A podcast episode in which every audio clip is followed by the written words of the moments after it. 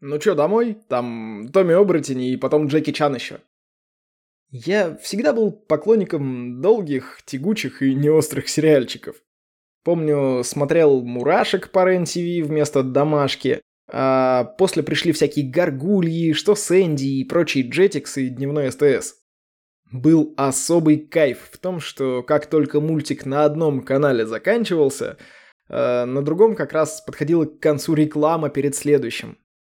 Я тащился с мультика про Джеки Чана, копил всю фурьёку для просмотра Шаман Кинга. Иногда на СТС крутили Бэтмена будущего, Людей в черном, Фриказоиды, еще много разных мультиков.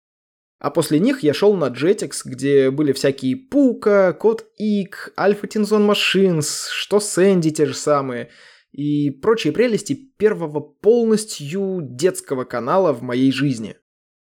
Кстати, э, Shaman King остался единственным аниме, которое я выдержал и в которое влюбился по уши. Ни Наруто, ни Аватар не смогли никак войти в мою жизнь. Я не знаю почему, но из всех анимешек я выбрал именно Shaman King и до сих пор не могу посмотреть ремейк, который вышел пару лет назад. Слишком дороги мне ощущения от оригинала. Мультиков было много, но не так много, как сейчас, и направлены они были преимущественно на детей моего возраста. Опять же, не как сейчас сплошные мимимишки, и совсем детских мультиков тогда было маловато.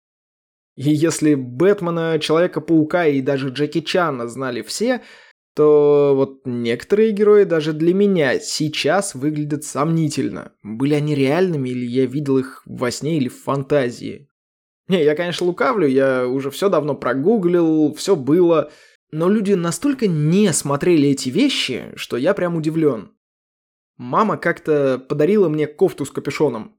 Я чуть потолок не пробил. Это была кофта с фантомом. Был такой персонаж в моем детстве, о котором, сколько бы я ни расспрашивал мальчишек, никто его не видел. Я уже всерьез думал, что он полностью выдуман, срежиссирован и отрисован и озвучен лично мной, лично для меня. Я затаскал эту кофту до состояния, когда вещь уже, ну, пора бы становиться такой половой тряпкой. Не смог я ее выкинуть. Оставил дома в дальнем углу, в шкафу, в пакете с вещами, которые дороги сердцу.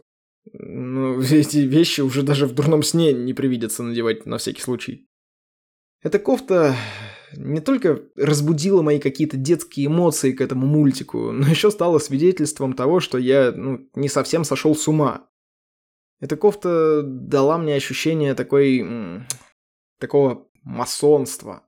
Я был одним из очень немногочисленного круга посвященных людей, которые видели, как человек надевал фиолетовый костюм, вылетающий из кольца, и творил всякие невообразимые вещи.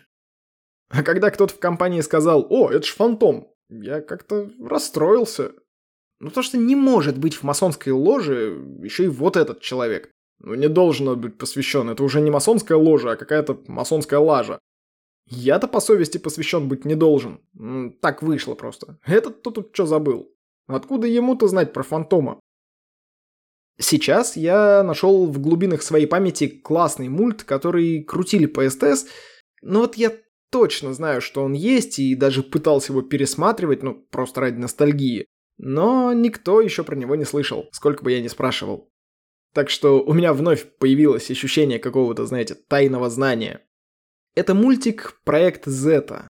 Там человекоподобный робот превращался в любого человека, спасался от компании, которая на него охотилась, и э, дружил с какой-то временами смекалистой девчонкой. Если вдруг вы узнали мультик, я вас умоляю, не пишите и не говорите мне, что вы его знаете. Просто два раза моргните левым глазом. Это вот такой наш тайный масонский знак будет.